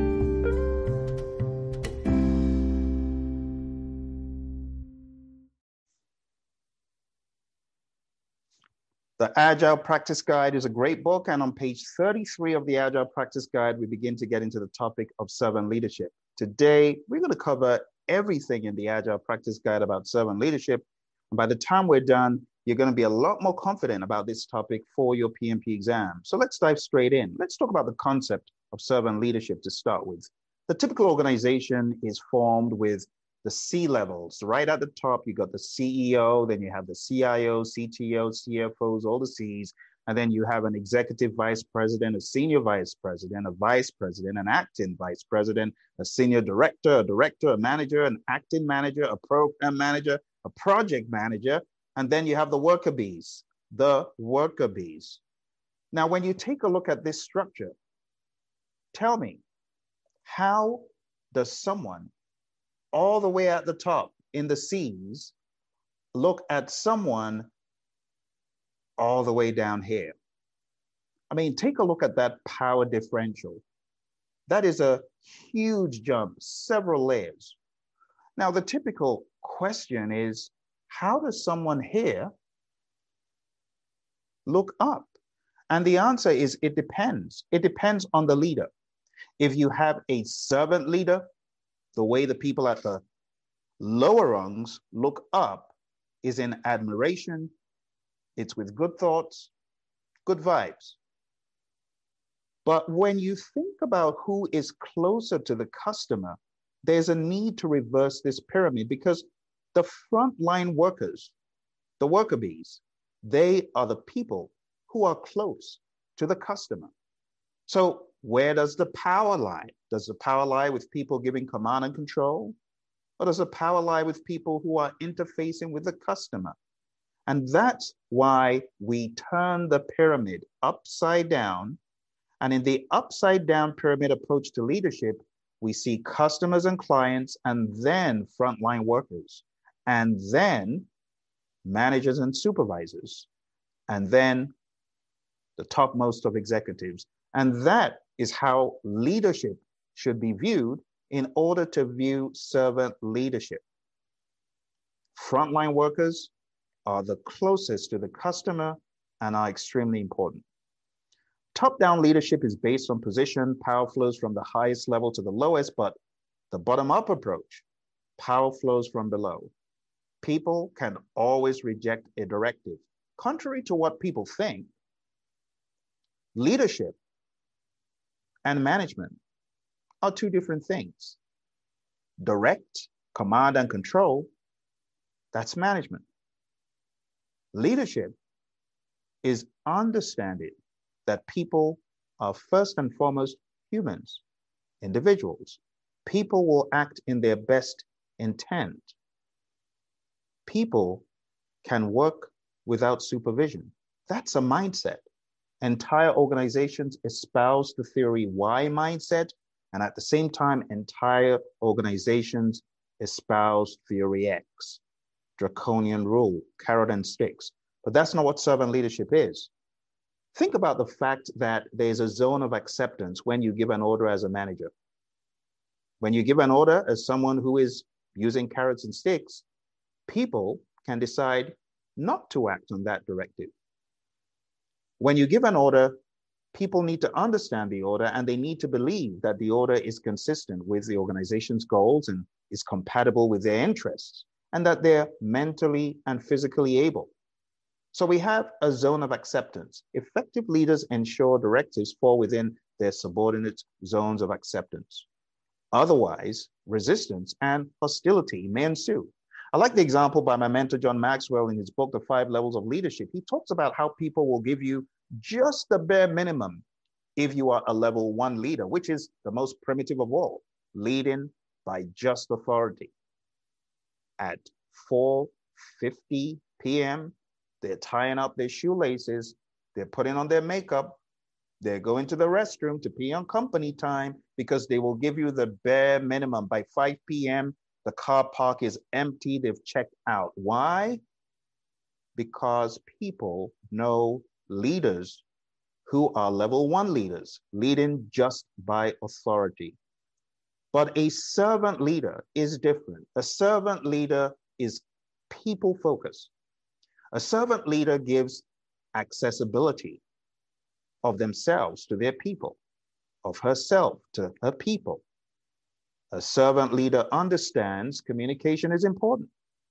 A servant leader understands that they are there in that position to support people working with them. Note, I did not say for them. In the mind of a servant leader, people work with them, not for them. Think about that. Communication. Even way back in time, Julius Caesar kept people up to date with handwritten sheets and posters. How do people know they're doing a good job as a leader? When you don't hear criticism over and over again. Go to Glassdoor. Are you thinking about any company and how good their leadership is? visit Glassdoor, check it out. So access, communication, and support. Very important for servant leadership. So an approach to leadership that recognizes both the top-down and bottom-up views of authority and that effectively addresses the interdependent nature of the leader-follower condition. That is a servant leader as described in one of my favorite leadership books by Curtis and Manning. Servant leader, a leader who stays in touch with the challenges and problems of others. The term servant leadership was coined by Robert Greenleaf in 1970. We're not talking about inmates running a prison. Some think you cannot serve and lead at the same time, but now we know better. Yes, you can. Once people are clear about their destination, the leader's role shifts to one of service. Greenleaf con- coined the phrase after reading the book The Journey to the East by Hermann Hesse. Leo the servant guides a group of travelers. Leo helps ensure their well being and survival and success. And the summary is he ends up becoming the leader of the group. How? By serving selflessly. When Leo was taken out of the equation for a bit, they realized there's no way we can survive without this individual. And he ends up becoming the leader of the group by serving selflessly. A servant leader is a person devoted to others or to a cause or creed. A servant leader advances the interests of others, often at personal sacrifice. The essential components are concern, commitment, and care. Servant leadership is a calling to serve. How does one start to serve as a servant leader? Servant leadership starts off with a decision. It starts off with a decision to serve. And that's why, as you read page 33 forward, you realize it is all about you asking the question whether you are in an agile environment, whether you're in a predictive environment.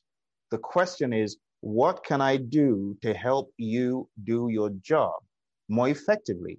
Or better still, in a Scrum world, it could be, what can I do to take the impediments out of your way? It could also be, how do I provide love, safety, and belonging to my team so that they can focus on what they really need to in their world of project management? These are ways that leaders think when they are servant leaders. Servant leadership is very unique.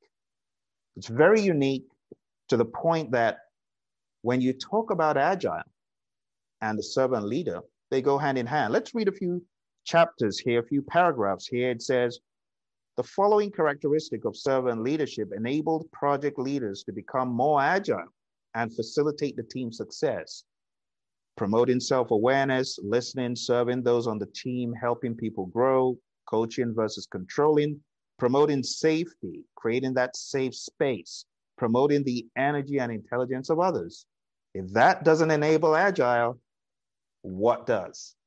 So it starts off with a decision I will serve. The same way Leo in the story became a servant of the team by leading them through the treacherous terrain as a tour guide, a lowly tour guide. That's how it begins. Deciding, I will serve. So it begins with a feeling of caring about people and wanting to help others. The servant leader is the opposite of the individual motivated by selfish goals, the leader who rules by carrots and sticks, bad theory X behaviors. The greater leader is a servant first.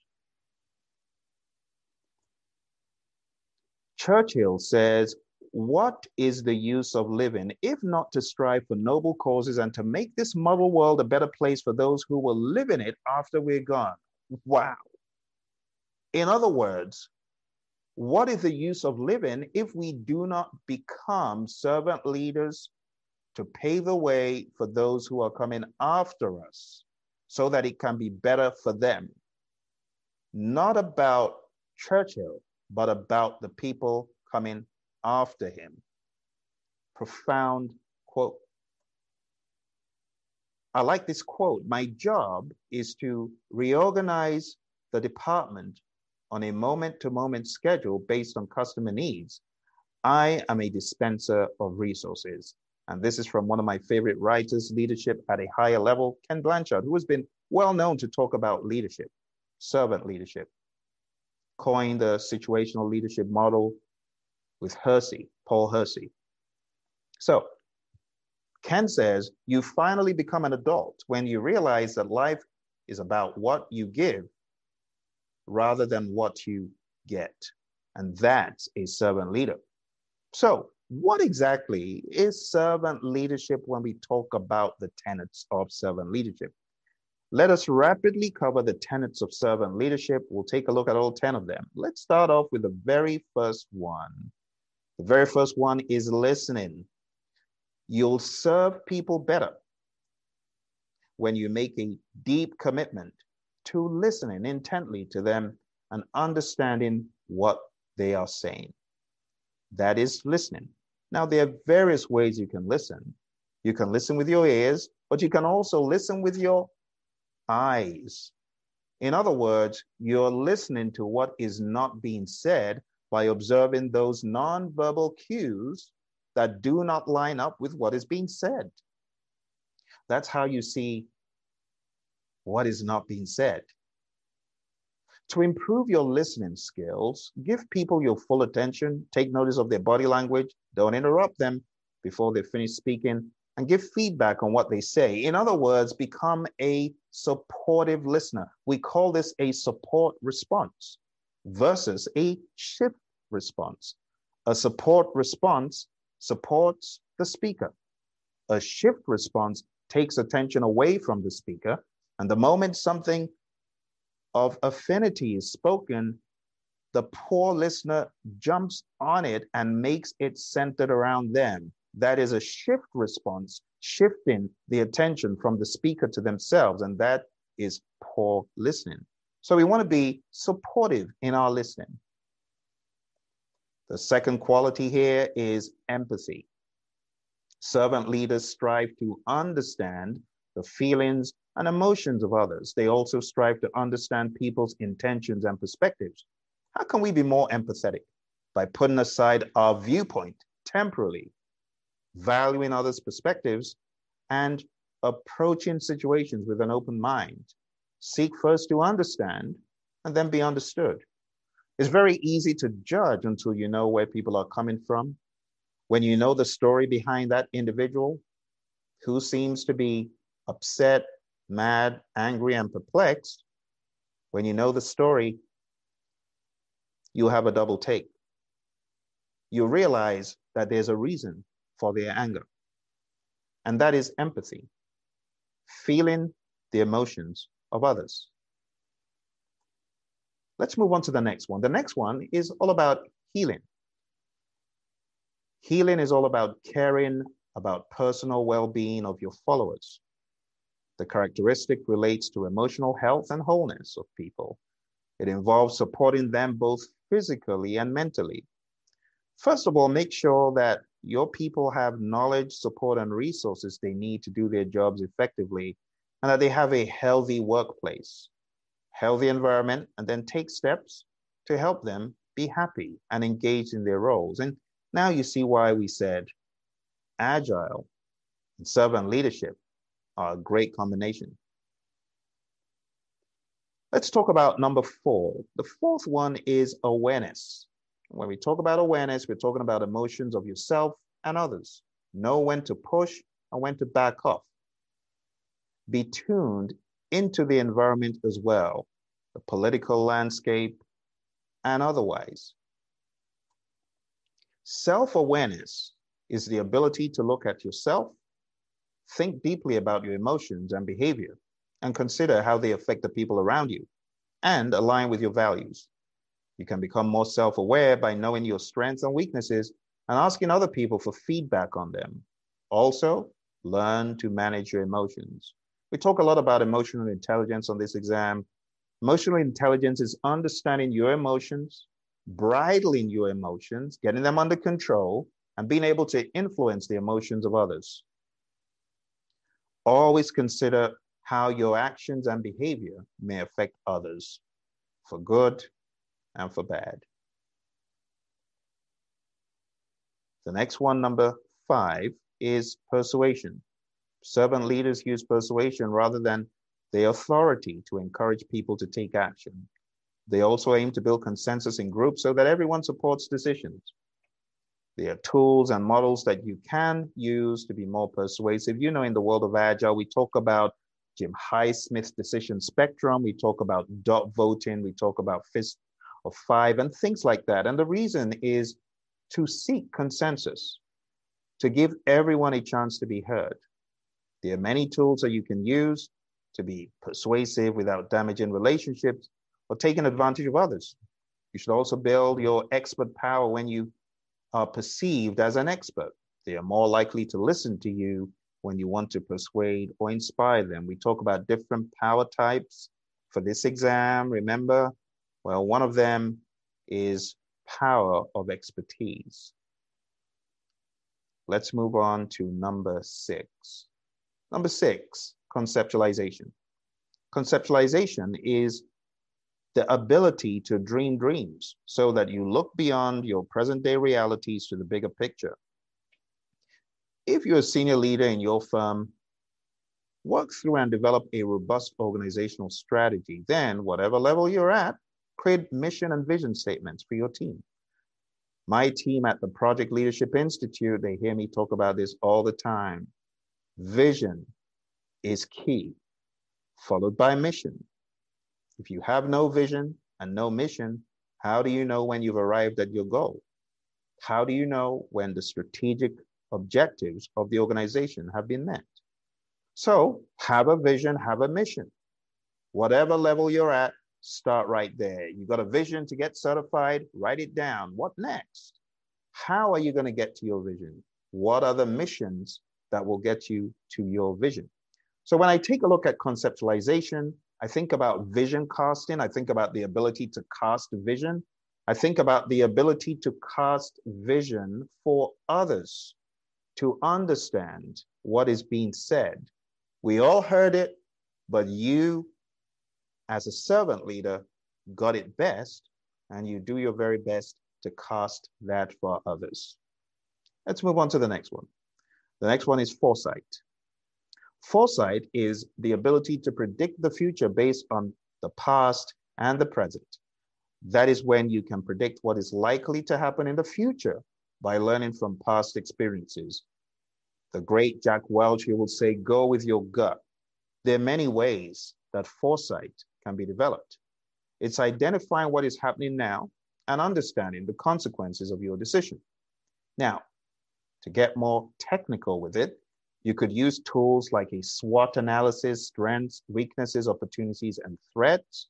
You could use things like scenario analysis or pest analysis. We have many models for you to look at trends and what could possibly happen. We talk about VUCA and PESTLE and TECOP, all in the PMBOK guide. Let's talk about the next tenet, number eight, and that is stewardship. Stewardship is about taking responsibility for the actions and performance of your team and being accountable for the role team members play in your organization. So think about it like this. As a steward, I'm a custodian in charge of the resources entrusted to me. I must care for the people and resources that I am leading. Whether you are a formal leader or not, you have a responsibility for things that happen in your company. So take time to think about your own values as well as those of your organization so that you know and you know what you will stand for and what you won't. Lead by example by demonstrating the values and behaviors that you want to see in others and have the confidence to stand up to people when they act in a way that isn't aligned with them. We also talk about this in an agile perspective as courage. Stewards need courage to call out what is not in alignment with organizational principles. Number nine, commitment to growth. Here, we're talking about commitment to the growth of people on the team, and it's not for selfish reasons. We're talking about being committed to the growth of others, not because we want them to do a good job on the project, but instead we develop them because we truly care. To develop your people, make sure you use the training needs assessment. We could call it team performance assessment as well, whatever you want to spin it as. But make sure you have an assessment of needs. Understand what their real needs are and give them the skills that they need to get the job done effectively. This is in line with the Agile Manifesto. Also, find out what their personal goals are and see if you can give them projects or additional responsibilities that will help them achieve these. I'll never forget my manager when I was at Citigroup. He said, Phil, you want to go to college? I'm going to let you do it. Just don't let the department sink. I was leading the archiving department back then. He had confidence I wouldn't let it sink. So he let me study during the daytime, come back in at night, tidy up, after my master's degree training, show up the next day. But he gave me the chance. Why? He was committed to growth. That is a servant leader. Let's talk about the final one building community. The last characteristic is to do with building a sense of community, providing a sense of belonging and safety for those on your team. How can you do this? You can do this by providing opportunities for people to interact with one another across the company. Think about social events, lunches, barbecues. Design your workplace to encourage people to chat informally. Now, I know there's COVID and a lot of folks aren't in the workplace. Yes, I know. But think about other innovative ways that you can make this sense of belonging, sense of community more accentuated in the virtual workspace. Encourage people to take responsibility for their work and remind them that what they do contributes to the success and overall objectives of the organization. Remember, community goes a long way. Remember Maslow's pyramid? Self actualization is at the top, but it starts with physiological safety, love and belonging. Love and belonging is important. And love and belonging can be experienced by building community. So when you take a look at these 10 tenets, my friends, these 10 servant leader characteristics, these, when practiced, will bring your team a lot of joy. All of these can be studied a lot more by opening up your Agile practice guide and just going through top of the waves here. Let's read page 34. Servant leaders manage relationships to build communication and coordination within the team and across the organization. When we talk about communication, we're talking about community as well. It's for a reason. What is the difference between a servant leader versus a self serving leader? Servant leaders see the future, they engage and develop people, they reinvent continuously, they value results and relationships, and they embody the values. In other words, servant leader empowers the team. Agile approaches emphasize servant leadership as a way to empower the team, facilitate the team's discovery and definition of Agile as a servant leader, and understand that servant leaders practice and radiate Agile. The work order espoused in the Agile Practice Guide is one of purpose first, then people before process. Purpose, why are we doing this? What is the goal? People, encourage a team environment where all succeed, ask for contribution, and then think process. But remember, no agile process is perfect. Cross functional teams deliver finished value and reflect on the product and process, so it's work in progress. The Agile Servant Leader, according to the Agile Practice Guide, promotes self awareness, involved in listening, serving, helping grow, coaching versus controlling, promotes safety, respect, and trust, and promote the energy and intelligence of others. All of this great stuff, you can find it right here in your Agile Practice Guide, page 33 forward. These are talked about from an agile lens. Servant leaders manage relationships, they build communication and coordination, and these relationships help leaders navigate the organization to support the team. Servant leaders should think of moving from managing coordination to facilitating collaboration. It's very easy to fall into bad habits when you're in a company that promotes carrots and sticks and Theory X but rather than manage coordination, facilitate people collaborating, self organizing team. Ask the team what they think. Let them make up their own minds. They are capable. In the world of Agile, we often say the team knows what they're doing. And we need to believe that. Encourage team participation, encourage collaboration by interaction in meetings, help everyone to do what they need to do the best way possible, and be an impartial bridge builder. Servant leaders remove organizational impediments, individuals and interactions over processes and tools. Remember that. Servant leaders remove any barriers that people experience to doing their jobs. Other servant leader roles are paving the way for others' contribution, educating stakeholders about why and how to be agile, supporting teams through mentoring, encouraging, and support, helping the team with technical project management activities, and celebrating team success. Quick trivia. Servant leader. This is a word coined by who? Originating from the works of Dash, servant leadership is a paradoxical approach to leadership that challenges our traditional beliefs about leadership and influence. What do you think the answer to this is? All right. The answer to this question is Greenleaf, Robert Greenleaf. All right, let's move on. Servant leadership emphasizes that leaders should be aware to the needs of their followers, empower them, and help them develop their full human capacities. Is that true or false?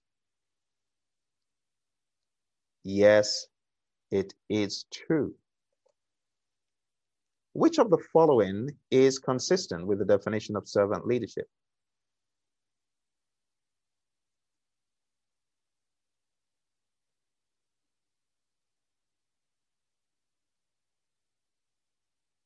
Okay, now you got to be careful with A. you got to be careful with B. The best one, leading in ways that serves the greater good of followers, the organization, the community, and society at large. Which novel is the idea of servant leadership based upon? This one, I'm going to ask you to rewind the video and get the answer because I did mention this. Okay, it's not to the west, it's to the east. Okay. Remember, I told you in the very beginning when Robert Greenleaf put this together in his essays. He coined this as a result of the book, The Journey to the East. And that's why that is the answer. Just a couple more. Which is not one of the 10 characteristics of servant leadership?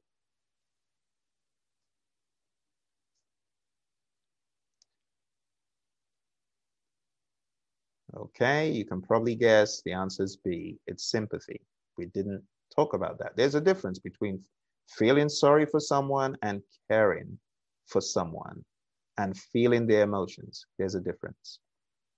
All right, one more. Which terms refers to an individual's ability to be a visionary for an organization, providing a clear sense of its goal and direction?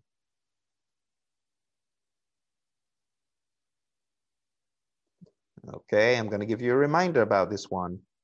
So remember, in our map, we talked about casting a vision. You got it. The answer is conceptualization. All right. So I hope you enjoyed this. I hope it adds some value to you as you prepare for your exam and helps you to really internalize this. For those of you who are already certified, remember we've got the Project Leadership Institute. Go to projectleadershipinstitute.com. That's where we talk about all things leadership. That's where we guide people after they get certified to get to their definite chief aims. Thank you very much for joining me. Don't forget, read up your Agile practice guide and all the very best on the exam and your project management. Bye for now.